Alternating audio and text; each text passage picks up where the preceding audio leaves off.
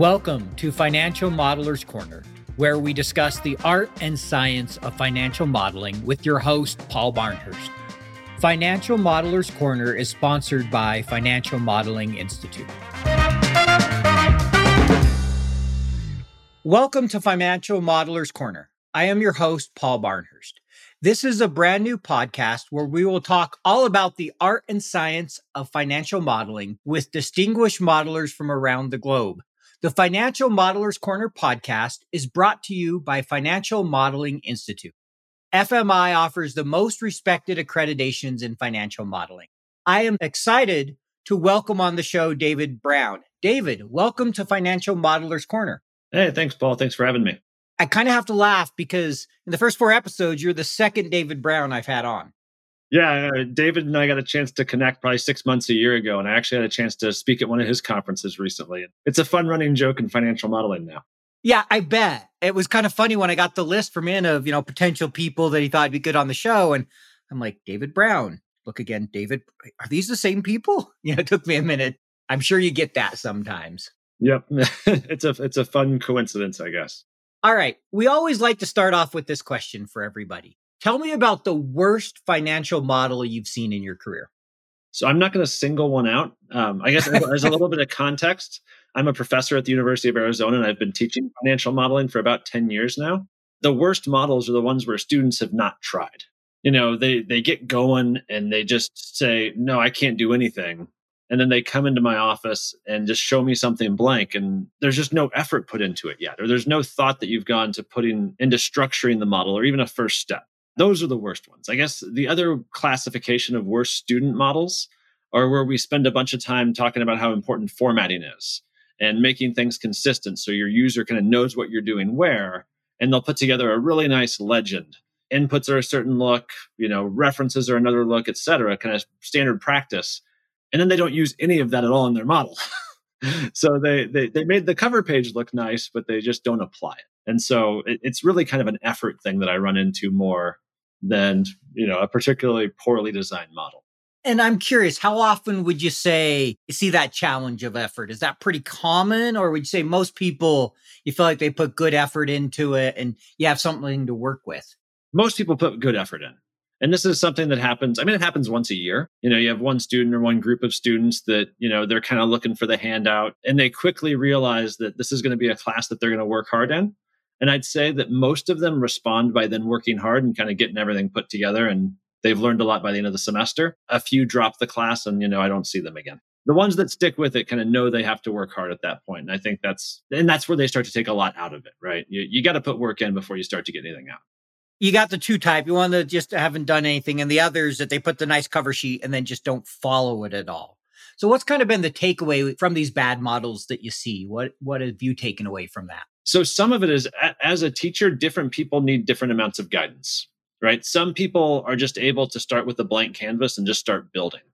And you might not know where you're going with a model. I mean, I'm sure everybody that's listening has had this experience where you know this thing has to get restructured seven different times but you eventually get to where you want it to be and that's that's a skill that gets developed with time though. And some people are just going to see that blank screen and just not know where the heck to start. So a lot of what i've done is now i give students kind of beginner models where there's a lot more structure provided and they start to fill in bits and pieces of it and kind of hold their hand along the way in those initial models. That way later on we can get into models where you start building from scratch and a lot of that's just been you know refining my teaching style over time to where i have the ability kind of through through a couple tools to be able to automate the grading of these spreadsheets. That way they can have this hand holding uh, without me having to spend an hour with every individual student because that's just there's not enough hours in the day. Sure yeah it's just not not practical even if you wanted to do it. I mean it's amazing the technology we have now to help with modeling and a lot of the things we do yeah, I mean, huge jumps in Excel in the last few years, huge jumps in what I've been doing in class, just from finding the right people with the right technology. And it's it's exciting to see where it's going to. Yeah, no, I agree. I'm excited to see how you know, all these things we're doing with generative AI continues to change and increase productivity, make it easier to do some of the building and be able to focus more on the assumptions and the strategy and the things behind what you're trying to accomplish with the model. I, am very curious to see how many of my students are using Chat GPT generated formulas this this fall when I teach again. And if they're able to explain to me how the formula works that they're using. I could believe that. Funny enough, I was teaching an Excel training the other day and somebody had asked me a really complex formula and I just don't write it enough to remember how to write it. And I said, just go ask Chat GPT. Like, ah, that's a good idea. And I'm like, if they don't give you the answer, come back and I'll figure it out.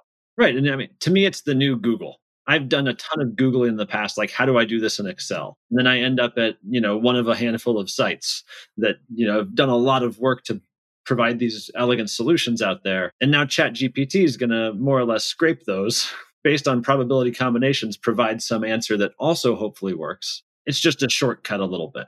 Agreed. I mean, I do think in many ways it's kind of the new Google. I've, I've heard that, or it's like a personal assistant or a junior intern. You still got to check the work. You still have to know what you're doing, but it can simplify it. So yeah, it'll be really interesting with students who try to use it to write everything and don't necessarily know what's going on. I'm sure there'll be some where you're like, okay, there's no way the student did that. yeah, exactly. Well, can you tell us a little bit about your background? We've asked you about the horrible model. We know you're a professor, but just give us a little bit about your background and how you ended up where you're at today. Yeah, uh, I started out at the University of Kansas, is where I did my undergraduate education. I studied finance and accounting there, and really my introduction to financial modeling was through one of these portfolio classes. Uh, lots of colleges and universities have them now, where students are actually given real money to run. Um, and we had one of these classes, and you know, each week we would have a different stock to analyze. Uh, the professors did a great job of actually bringing in executives of these companies, and so there would be a lot of pressure on us to you know put together a good valuation of this stock. And so that was just a ton of three Smith statement model building with valuations. And that's really kind of where I cut my teeth in, in both financial modeling and Excel. So I, I, got really into the kind of that equity analyst kind of idea. I ended up going from undergrad actually into high frequency trading. At a high frequency trading shop is where I learned to program. So I, I kind of programmed a little bit before that, but I started to learn much more about VBA and how I could essentially build back testers for strategies within VBA. So, you know, dump a bunch of return data into Excel, use VBA to run through a trading strategy, see how it does for a given day on, you know, one stock, but then a hundred different stocks. I kind of self-taught my uh, VBA at that point uh, to be able to build those kind of models. From there, I actually left high frequency trading, went into student loans for a little while, less FP&A type work, but more. I was actually the head of marketing for a company there, and you know, doing credit scoring, dealing with big credit data sources, and then marketing lead generation and managing call center volume and this kind of thing. So it was very different ways to use Excel, but definitely kind of helped me along in that journey. And then the crisis came and, you know, a couple layoffs led to grad school, which is ultimately, you know, kind of where I knew I was going. I always had this dream of being a finance professor. It was just, you know, it, it took, you know, some outside influence and a couple of professors telling me, David, you should really think about going back and getting your PhD. And then I went to the University of Colorado Boulder, spent five years there doing my PhD, started teaching entrepreneurial finance. So building three statement models for new companies and valuing them. I got even further into that than I did back as an undergrad. So I started teaching that. And then my first job out of school was the University of Arizona, where I'm at now. And this will be my 10th year starting this fall. I've taught financial modeling. This will be 10 years now along with some courses in uh, critical thinking and international finance. And I've actually developed an Excel lab course it's kind of an intro to finance, but also paired with Excel that I developed in the last couple years. Sounds like a lot of great classes to teach there. And I like the background. And I can relate to the 2006, 2008 when you said being in a class portfolio. I had one 2006 to 2008 in our MBA program. And I remember when we did our final presentation, the investment committee that oversaw it was also uh, supposed to be an endowment at some point. They wait, wait until it raised a certain amount, and then they'd use it for, I think, scholarships or something. And the guys are like, we did our presentation. That's the best presentation we've seen, but we don't want to go through another year like that. The numbers weren't good because it had been brutal with the stock market, you know, 2006 to 2008. But especially being, you know, middle of 2008, every, everything had collapsed. So that was an interesting time because our portfolio didn't do well. We got beat pretty bad by the undergrads because they had one stock that they picked right before got acquired at like a crazy number and it covered up everything else they had done. So, you know, they, they took a high risk approach and hit a home run. Right. This is this is the difference between diversifying for a long term portfolio versus playing a tournament where you just have to win. We we have lots of students do these stock picking challenges, and the advice is always you got to max out variance, right? Because there are a thousand students playing this. The only way that you win is by having a huge variance strategy and getting lucky totally makes sense uh, when you're competing in uh, that type of thing. And I remember doing that in simulations. Like, I'm going to take a risk. If I do what everybody else is doing, I'm going to finish somewhere in the middle. So, how did you decide to become a finance professor? You mentioned you kind of always knew, but when did you know? So when I was in high school, I actually did a lot of um, hard science work. You know, I did biochemistry type labs, I did some genetics research, and would do science fair projects that were much more hard biology because that's you know my mom's background is there, and we had some connections to some research scientists around the Kansas City area where I grew up. So that's where I started. And then by like junior, senior year of high school, I started getting into reading kind of stock valuation books, opening my first accounts, getting much more interested in the markets. And so when I went to KU, I studied both biochemistry and finance. I'm going to guess there wasn't many students with that combination. No, there weren't many. Uh, and I actually got I got stuck in this spot where I'd finished all the biochemistry major requirements, but I hadn't finished all the gen eds. And so I, I had this choice in my senior year: do I want to take more accounting and get a finance and an accounting degree, or do I want to take more Western civilization and get a finance and a biochem degree? And I realized that you know, I'm going finance, so the accounting degree is going to be more valuable. Biochem doesn't show up anywhere, but I did a lot of, you know, organic chemistry and all the stuff that goes past that. So I, I knew I was interested in research and I like doing that. It just, I, I had this mindset of I want to get out in the world, in the business world, make a name for myself, make a bunch of money kind of idea. And, you know, I, I worked, it was probably six jobs in like four years out of undergrad. And I just kept getting bored pretty quickly with these jobs. And uh, another professor finally explained to me the the joy of research and that you get to pick the problems you work on that are interesting to you and you get to examine them how you want on your own schedule and kind of become the expert in the world at that thing. If you're getting bored in my job, it's only be, it's your it's your own fault. So I have tons of intellectual challenge. I love how it gets paired with teaching. Um, you know, I, I, typically teach one semester a year and I focus on research in the other semester. And that kind of that pattern of going back and forth between the two is, is really great for kind of keeping the creativity going and having a variety of the type of work I do. Keeps you from getting too bored, so to speak, like you were at your jobs. I've done this four times now. This is boring. I can relate to that a little bit after like five years of doing variance commentaries every month in FP&A. There's parts I loved. This is not one of them, especially when I managed Traveler's Check for a couple years.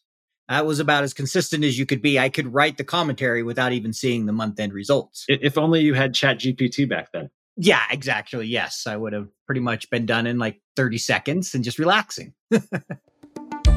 in today's business world, financial modeling skills are more important than ever. With Financial Modeling Institute's Advanced Financial Modeler Accreditation Program, you can become recognized as an expert in the field by validating your financial modeling skills. Join the Financial Modeling Institute's community of top financial modelers, gain access to extensive learning resources, and attain the prestigious Advanced Financial Modeler accreditation. Visit www.fminstitute.com backslash podcast and use code podcast to save 15% when you register.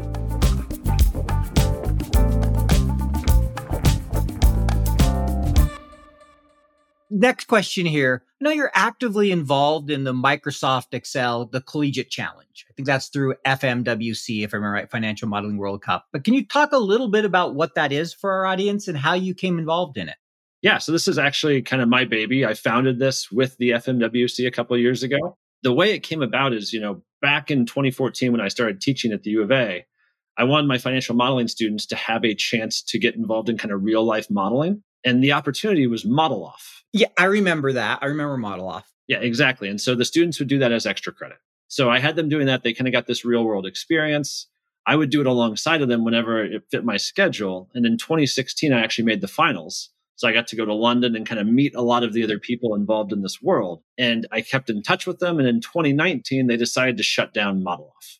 And I kind of pitched the idea of what if we do this with college students instead, right? We're going to have fresh people coming through. It can be about learning as much it is as it is about you know having a, a tournament so to speak. And we were excited about that. We got it going and then covid happened. That derailed it. What got it back on track was i, I got tenure which was great uh, and it gave it, it gives me a lot of freedom in what i spend my time on. And so i decided i think i could add a lot of value to the world by rebooting this.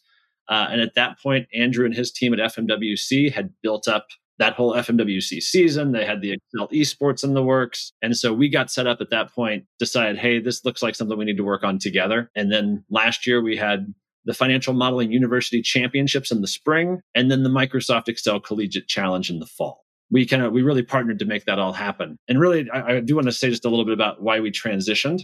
Uh, you know, it was the Financial Modeling University Championship, which was centered on two things: a championship and financial modeling. What we realized is, and this is partly with the birth of Excel esports, is mm-hmm. that Excel education is much broader than financial modeling. Right? Financial modeling is my passion, but we want to make these skills accessible to everyone. Financial mm-hmm. modeling is scary to people that aren't financial modelers. Uh, so by mm-hmm. making it the Microsoft Excel Collegiate Challenge, now it's much more accessible. It's not about being the best and being the champion. It's about a cha- challenging yourself, learning more, and getting better for whatever it is that you want to use it for, whatever career you're in. I love that. And I think you make a great point, right? Modeling is one small part of Excel. There can be people that are fabulous in Excel that have never built a financial model. They've built models, probably, Maybe they've done forms. Maybe they've done programming. I mean, there's just so many things. As I put out on LinkedIn one time, I saw it from someone else. So I created it because I couldn't find the image. It had like 15 different things Excel's used for, like 20, and every single one of them said second best. And it was like, you know, procurement, AR, everything, you could, sales commissions, you know, whatever it might be, second best software. And then always lowest price, right? And that's kind of the way to think about Excel is if you want a purpose built tool, there's plenty of things you can buy. It's going to cost you a lot that make it easier, may do some things better. But if you want flexibility, versatility, ad hoc analysis, spreadsheets are the go to, and Excel's the dominant spreadsheet. And it, it's such a great teaching platform now. It's a way to get people into data analytics, right? You don't have to like be big into running regressions or even getting to, to things like machine learning until you've learned the basics of how to get data into something, how to manipulate that data, you know how to filter a set of data or run summary statistics. Like those are all things that we need to do before you can even start thinking about like how does chat gpt work? And so I, I see it as a, a wonderful thing to teach because it gives so many people entry points into other more advanced things agree you know I, I teach a lot of excel training and i try to always teach design principles in most of the courses i do here's how to think about designing a model and then i'll go into excel tables and i'll say look ta- understanding tables is really opening up to more data because if you understand tables, you can start using Power Query, you can start using Power Pivot, and you're getting more into those data analytics. And it will open up what you can do. It helps you under start to learn what I call modern Excel, right? Your dynamic arrays, your Excel tables, your Power Query, your Power Pivot, the stuff that most people still don't use. And just amazes me because there's so much power in that that people miss out on. Yeah, it's um, you know, I, I, will admit that I am not very well versed on a lot of those new tools. I, I, love dynamic arrays, and those get used in the Excel esports world a lot, which is kind of where I've developed my skills. When I need to do database stuff, I go to SQL, and when I need to do, um, you know, more complex simulation stuff, I'm going to MATLAB, or you're going to Python or R. And so, but I, I do love that Excel provides ways into all of these things now, and that like, you know, if I would have learned it that way, it's probably more of a coordinated effort in learning than just kind of piecemealing, oh, I have to go learn Python. All right, let's work on that a little bit now. One of the books, it's called Advancing into Data Analytics. And it starts with Excel and then shows you the same exercises in Python and R and slowly kind of gradually brings you up to start learning it. It was written by a guy who's a, he's a Microsoft MVP, but he also teaches a lot of Python and R. And I've always been telling myself, but since I started my own business, I just don't do heavy data analytics with the work I'm doing. So I've just never been able to bring myself to find enough time to learn, you know, Python and R. But if I was starting a career over, no question I'd want that in the toolkit in addition to Excel. I look at them as complementary. Some people are like, well, if I know Python, I never need to use Excel. And I'm like, eh, no, there's plenty of places you can use both. Right. And I mean, the ubiquity of Excel, I, I, don't think it's responsible to go away from it for students, right? There are too many places it gets used and too many people don't want to see an Excel file to say you can just do Python. And I mean, if you understand Python, you can figure out Excel. 100% agree. Next question here is what advice would you offer to students who learn about the program who are considering participating in those events? I'd say you don't have to win. Get in to learn something. You, you don't have to do everything. There are bits and pieces that you can take away with you. But I think by participating and trying out a couple challenges, you're going to learn something. You're going to get more efficient in Excel. Uh, I think this is one of the most positive NPV investments you can make in the sense that you know spend an hour on a challenge and that's going to save you way more than an hour over the course of the next year even never mind the, the rest of your career So learning to get more efficient in Excel now is a very worthwhile investment for I think students in all disciplines. Like almost everyone touches Excel at some point in their life. Getting that much better now means you save that much more time later. Yeah. And so I know I think you probably know him Diarmuid Early. I had him on the podcast. We releasing that here soon and you know he commented how much he's learned from that and gave the advice that look if you commit to doing it, you're going to learn. You're going to be better. It just advances your skills. Yeah, and I encourage people to do both the you know Microsoft Excel World Championships, the World Cup Series, but also the Collegiate Challenge because the Collegiate Challenge, I mean, you can get to it at mecc.college is the website for it, and you can register as a student, as a high school student, or as other right? So we want this material to be available to anyone. So, you know, if you're not a college student, you can still try everything and participate. You're just not going to be able to get prizes at the end of the day. Sure, you're not going to be a winner or really part of the competition, but you can still learn. Exactly. And, and I, I do want to give uh, a little shout out to Diarmuid here. And that one of the last times we were talking, he was saying, So I could register at a community college to be a degree seeking student and then compete for the prize money, correct? and I said, Technically, yes, but please don't. you know, I could totally see just having interviewed him and the way his brain works, I could totally say see him saying something like that. Yeah, it'd be a nice arbitrage for him. I, I don't see many students beating him in the finals. If they do, they're going to be heavily recognized, I would say, because they're on the path to doing incredible stuff if they're beating him in college. You listed the website they can go to. We'll put that all in the show notes. Anything else you want to say about the competitions or kind of the experience in doing that? Maybe favorite memory or anything you would add from just being involved in that over the last few years? Yeah, I'll, I'll give you a favorite memory from last year. So I have a group of students here that I coach at the U of A. I'm helping them develop the skills, kind of both, you know, financial modeling, but also kind of Excel esports. And we had two of these students make the finals last year. So we had 30 students from around the world that kind of got to come into Tucson and compete in the finals. And they were among those 30. They didn't make it to the final eight, uh, where we take the eight and we take them to the esports arena and we actually broadcast that. So what was fun though is watching them watch the live competition and having them argue back and forth over how they would they would approach the problem and which functions they would use. And one of them was like, well, you got to use a lambda here. And it's like, ah, they retained and they they learned and they're they, they've got these approaches now to these problems that they didn't have before. And it's so fun to see them engaged in it. And so as, as a professor and you know coach in that respect it was really fulfilling to see that. I could totally see that. Recently i got an email from somebody going we took some of your training and we had a project that was taking us six hours every monday and it takes me 20 minutes. And you know i'm just like okay it was actually worth something more than they gave me a paycheck i didn't just waste four hours to get some money Right. You're adding value to the world. Yeah. So I totally get that. I love when people come back to me and say, You saved me two hours, or I actually use this, or they ask me a question. Because I always say, You can always email me, I'll respond to any question you send me. But yeah, 99% of them don't take you up on it. They just want to get their training hours for whatever reason and move on. And so I always love when you see that moment where it's like, okay, I know this is going to stick. It's made a difference. Yeah, yeah, I uh, I love teaching financial modeling because the students see it as valuable, and they you know they recognize that even as they're graduating, like, oh wow, this is this is something I'm going to start using right away. I'm sure they do. I wish I had uh, done finance in undergrad. I actually did entrepreneurship, so surprising enough, which was great. I mean, it was a good experience, but I went and worked for the government for four years. Went back to grad school, wasn't planning on doing finance. Loved my finance professor, and I was supposed to take two classes that semester. I only taken one of them. And so when I asked him about it, at first he's like, um, no, I don't know if we can let you, you know, into the finance specialization. And then I saw how hard I was working in class and that I was competent. And he came back to me later. He's like, just make it up during the summer because my internship was local. So I take an MBA course during the summer and did the finance program and absolutely loved it. And it was, you know, one of the better decisions I made. But at first it wasn't my plan. So it's kind of fun how it, how things happen. Yeah, I mean, one thing I would say to any students out there listening, the thing that will get a, a professor fired up is just engaging in the material.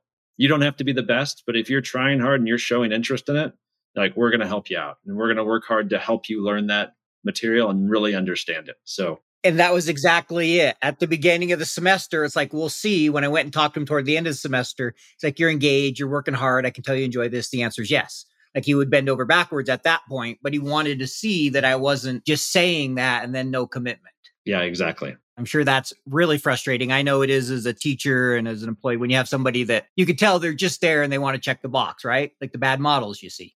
So, you know, next question here. I know uh, a lot of people come out of college, at least in my experience, most people who build models, they learn from their managers, right? Feels like there hasn't historically been much on design, how to really think about building the model. You learn a lot of finance and you teach some modeling classes. So what do you think is being done to really help students get that hand-on experience and to learn some design principles that ensure they don't just build Frankenstein models, as I like to call them, right? The ones that the next person just has to start over because there's no design to it. Not much a classic problem in college curriculums is that we design a curriculum as a business school, for example, and we decide what classes go where. And then we give them to different professors to teach without really coordinating, you know, what kind of technical skills are going to go alongside that. Right. We'll we'll split out, you know, investments from corporate finance and we don't really know what goes in those topics. But how are we going to get our students familiar with working with data and Excel generally and, you know, beyond that principles of financial modeling which you know there aren't that many financial modeling classes out there and they're usually not part of a curriculum. They're they're an elective perhaps right? And so i think we're really at kind of the beginning of a time where financial modeling takes more prominence. Fmi has been doing a huge amount to like make it more legitimate via the certification channel and i know they have the foundations program which is a very accessible to college students and a great way to get built into a curriculum a little bit more but essentially not enough is being done I'm hoping that just the data analytics push that we're seeing across college campuses will lead to more financial modeling emphasis as well and how to structure, you know, data generally, but also specifically for financial modeling. So this is an area that really I am passionate about and hope through my own curriculums that I've been building that I can kind of push things more that direction. We have a gigantic barge of a college system and it takes a very long time to move it anywhere. I mean, it's very bureaucratic, right? just the size of it. You have to be fairly bureaucratic to run something that big. It's really hard to stay lean and entrepreneurial at that size of scale. The encouraging part is that I'm starting to hear more and more schools being focused on bringing Excel skills in earlier and more financial modeling. Over the last couple of years, that has definitely accelerated, which is also a great thing to see. 100% agree. What would you like to see kind of change? I mean, if you had control and you could change it, how would you like to see that incorporated to help students be more prepared to build those first models when they get into work? So, if I were to build a program from scratch, I would almost put a one credit lab with each course the students take. You know, the intro to finance could have intro Excel with it. And your investments class, maybe we're going to use some Python there to get you familiar with that, maybe some R. And then we're going to get some advanced Excel in, and we're going to layer on these technical skills and kind of pair them alongside the core theoretical material that we we still want to teach and we still think is very important. But being able to layer on the technical skills so people can graduate and really be ready to jump into their job, I think would be a great way to design it. But you know, there are only so many credits they can take, and how do you fit that all in? So that would be my way to tear it down and rebuild it. But, you know, I think building the content is kind of the first step, right? If the content is there, now we can start to figure out ways to get into the classes. And maybe instead of being a one credit add on, we start to incorporate some of these assignments that bring in more of these technical aspects. That way the students can be more prepared when they're graduating. I really like how you mentioned the lab. I mean, in an ideal world, I think that'd be great, right? You see that in some of your science and other where you have lab courses and having a lab for each of those classes. Like you said, learn a little bit of Excel, maybe a little bit of Python. Maybe there's some in there where some of it's related to PowerPoint presentations, whatever it might be, but giving you a little more technical. And yeah, you can do some assignments. You get a little bit of that but I, I hear what you're saying, and that makes a lot of sense to me, what you mentioned there. I think FMI, like you mentioned, is another great way, right? What they're bringing. Well, I think uh, the other nice thing about this, and I, I, don't have any you know research studies to back this up, but I think when you're learning a theory and then you go put it into practice via a lab, you're going to understand that theory better at the end of the day. And so I think there's really a complementarity there. The lab helping to reinforce the theoretic material while also building those technical skills. I would agree with that. So, one other question I want to ask here, going a little bit back to competition, but kind of a mix. What do you see as the main difference when someone's building a model for competition versus the real world? I think the biggest thing is understandability, right? When, when I'm building something in competition, I'm worried about the fastest solution I can get to. And, and often that means building very complicated formulas in maybe one cell with dynamic spilled arrays and lambdas and lets that are going to let me do that in a concise framework and then make it so I can drag it down over multiple questions in a level right so that's that's a formula you would never want to present to a client or a professor or have anybody try to audit whereas you know you're building a model for someone else to ever look at, you need to think about, you know, breaking out the steps as much as possible to make it very clear what the model is doing. You know, clearly labeling and organizing things, kind of using best practices in that case, where all of that is out the window when you're competing. I think the, the other big difference is that when you're competing, you kind of got to figure out which way you're going to go pretty quickly. You might see that there's two or three different ways to solve something, and you don't have time to think through the optimal way. And so you kind of got to go with your gut and say, all right, I'm going to go with option A and we're going to see where it takes me. And I know that I'm already five minutes into it. And so there's no chance I'm going to win if I go to option B at this point. Whereas, you know, maybe you take option X if you're building a model for a client because, and it took you a while to get there, but that's okay. You had the time. It wasn't time pressured. Yeah, you go talk to Tom or Bill, get their opinion, talk to Emily, and oh, yeah, this makes sense. We'll go with option Z versus, like you said, in a competition. Well, I started with the VBA solution and I don't like it. I'm hosed if I can't finish it, so to speak. You really don't have option B or C. You can't be like, oh, well, now I'll try this. Oh, maybe I want dynamic arrays. Once you've committed, you're pretty much down that rabbit hole. Right. And I, I would say you can even go out to option XFD just to throw a, an Excel joke in there. I like that. I, I did catch that one. So now, how many columns is that? What is that? Twenty five thousand? I, I did not know that one. Good question. so ne- next question I have here, I just want to ask you a little bit about the research you do. You mentioned you spend one semester teaching, one semester research. I know you've written a number of different articles, some about IPO and and different things. So maybe just talk a little bit about what you specialize and maybe share something you've learned through your research that you're really proud of. Yeah, I, I work in a lot of areas, like you mentioned IPOs. Um, more recently, I'm focused more on investment products. You know, things I've, I've done a lot of work on ETFs, uh, but right now I'm focused on target date funds or TDFs, and they're used basically for retirement savings. Uh, they're the most popular and quickest growing area of investment in the world right now.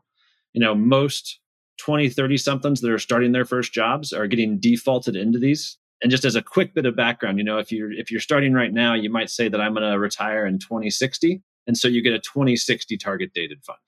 And that fund is then going to do some dynamic asset allocation for you and kind of handle everything for you in saving for retirement, right? It's going to do the stock versus bond mix. It's going to change it as you get closer to retirement.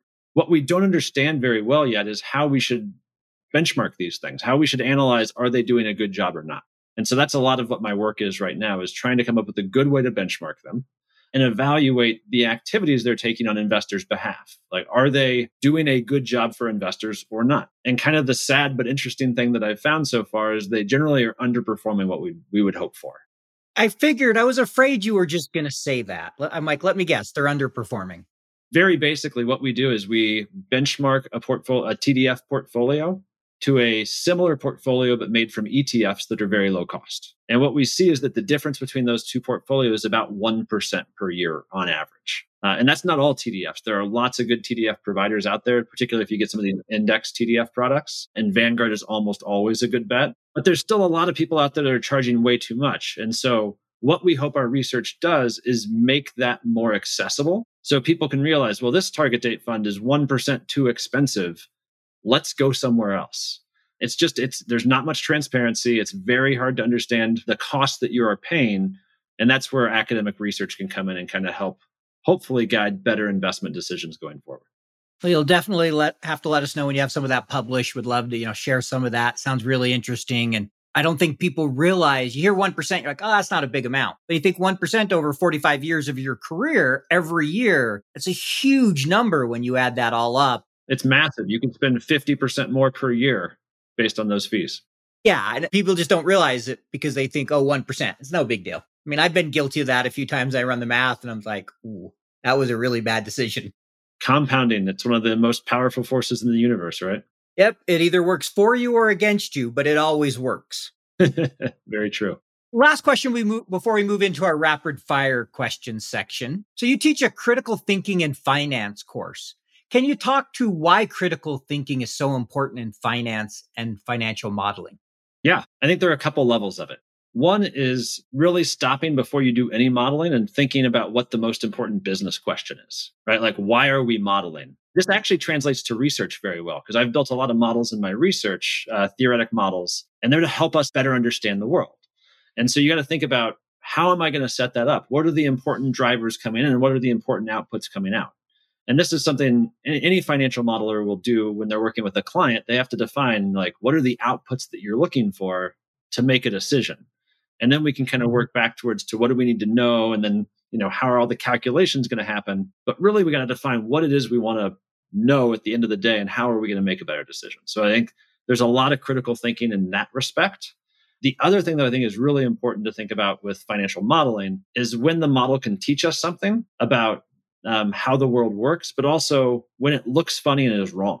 For example, if you see a model that tells you one plus one equals three, some of my students are going to take that and say, huh, didn't know that. One plus one is three. Others are then going to dig in and say, oh, okay, so something's wrong. Let's figure out where it is. And so that critical thinking aspect is, is recognizing when your intuition goes against the model, then diving in and figuring out, well, is the model wrong or is your intuition wrong? Right? Because that's a, a, super valuable thing to learn too. If you've built the model right and you're getting an answer you don't expect, maybe there's something new about the world that you have to learn. Either of those are going to be a great way to kind of use critical thinking and have it help our thinking through modeling.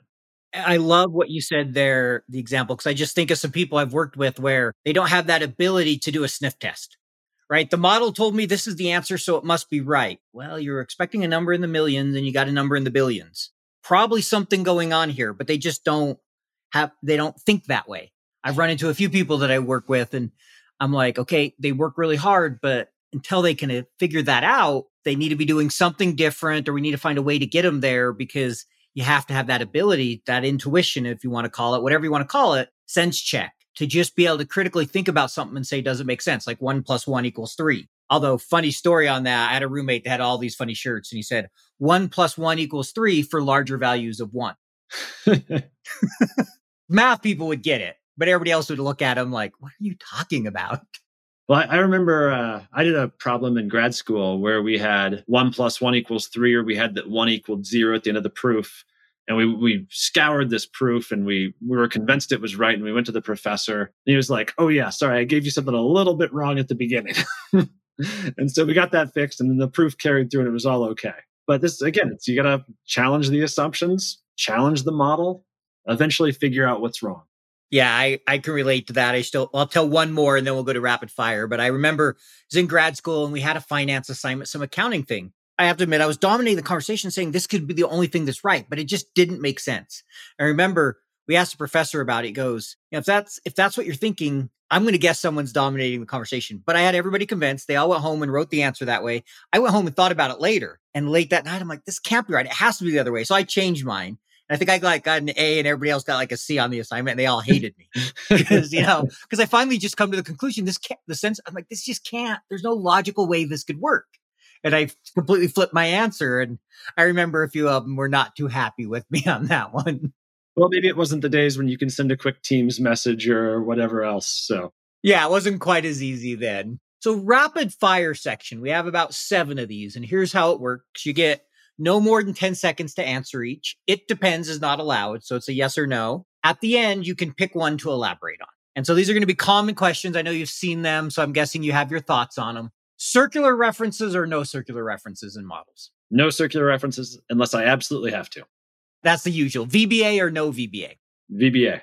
Excel dynamic arrays, yes or no? Always and as many as I can. External workbook links, yes or no? Never named ranges versus no named ranges? Yes, and I'd like to use them more. Do you follow a formal standard? Should people using a formal standard for building models like SMART or some of the others out there? Yes or no? I don't, but I probably should. Fair enough. And then what is your lookup function of choice? Do you like VLOOKUP, index match, XLOOKUP, or choose? XLOOKUP.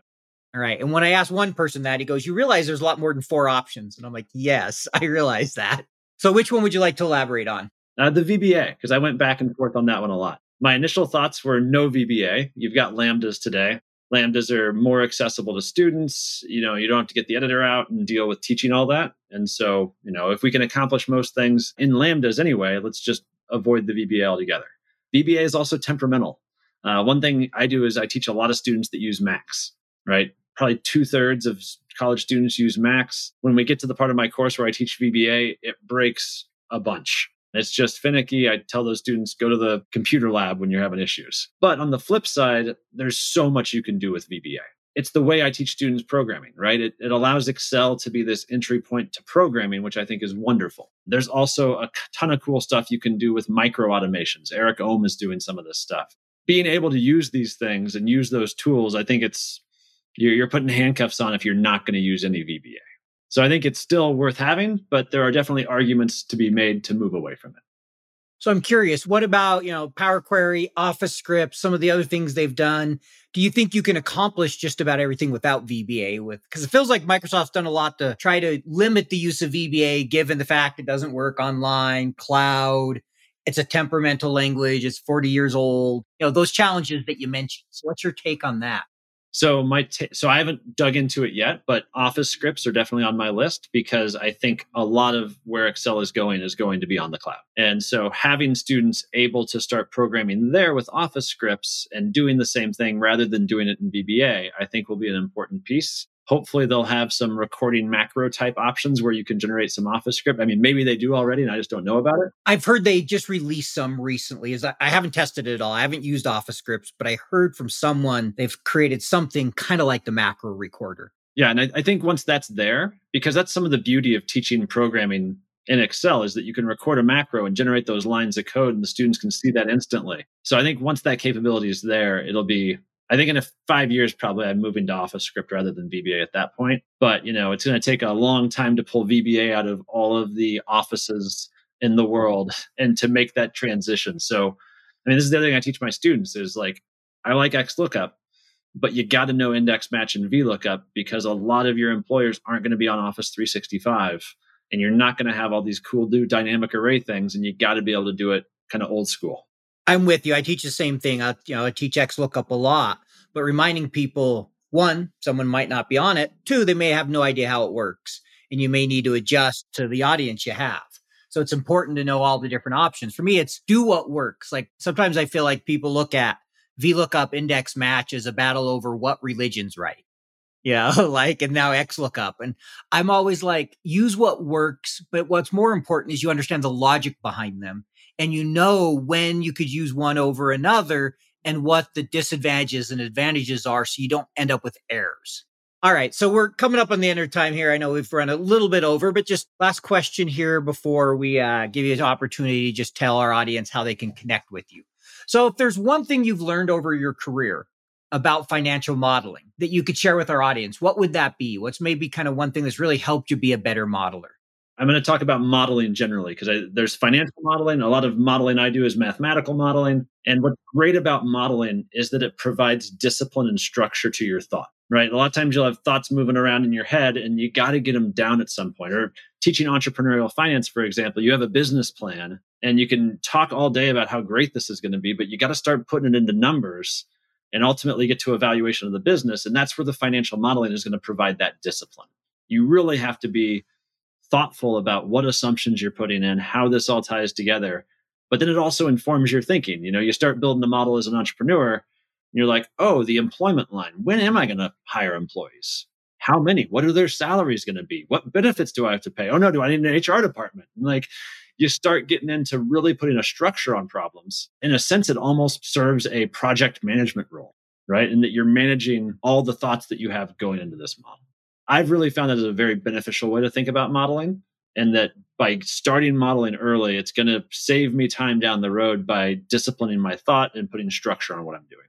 And I like how you use the word structure because for me, the discipline, the structure, the design, you get those right, and almost always you're going to have a valuable model, right? You get those wrong, and sure, you may have valuable in that get, you get the answer right, per se. I don't know if there's a right answer with the model, but you get a valuable answer, but it's going to be really hard for people to use it down the line.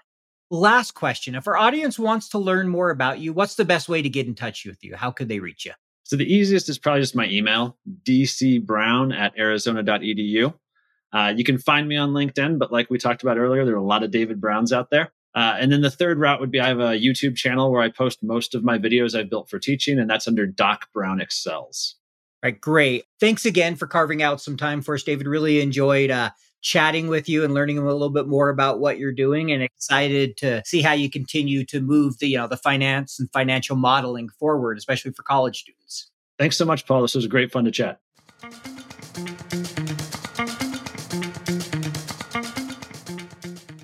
Thanks for joining us for that interview with David Brown. That is the David Brown of U of A, not the David Brown from Nigeria. One thing I really enjoyed that he talked about that I just want to cover for a minute is I love how he explained how he would teach the college program for finance if he could to really focus on people getting those technical skills, not just the theoretical by adding one credit to each course. I thought that was a great example of how, you know, education needs to evolve. As I think we've all been frustrated. I know I have with education being so theoretical and not practical enough. So that's the one thing that really jumped out to me from that interview. There were a lot of things I enjoyed from it. But just as we wrap up here, I would like to remind each of you that if you're a CPA, CMA, you can earn CPE credit for this podcast by going to earmarkcpe.com downloading the app, and answering a few questions. Finally, if you enjoyed this episode, please share the podcast with your friends and subscribe and leave a review on your podcast platform of choice. We'd really appreciate it if you could give us a review. Thanks again for joining us for this episode, because we could not do it without you, the audience. Financial Modelers Corner was brought to you by Financial Modeling Institute. Visit FMI at www.fminstitute.com backslash podcast and use code podcast to save 15% when you enroll in one of their accreditations today.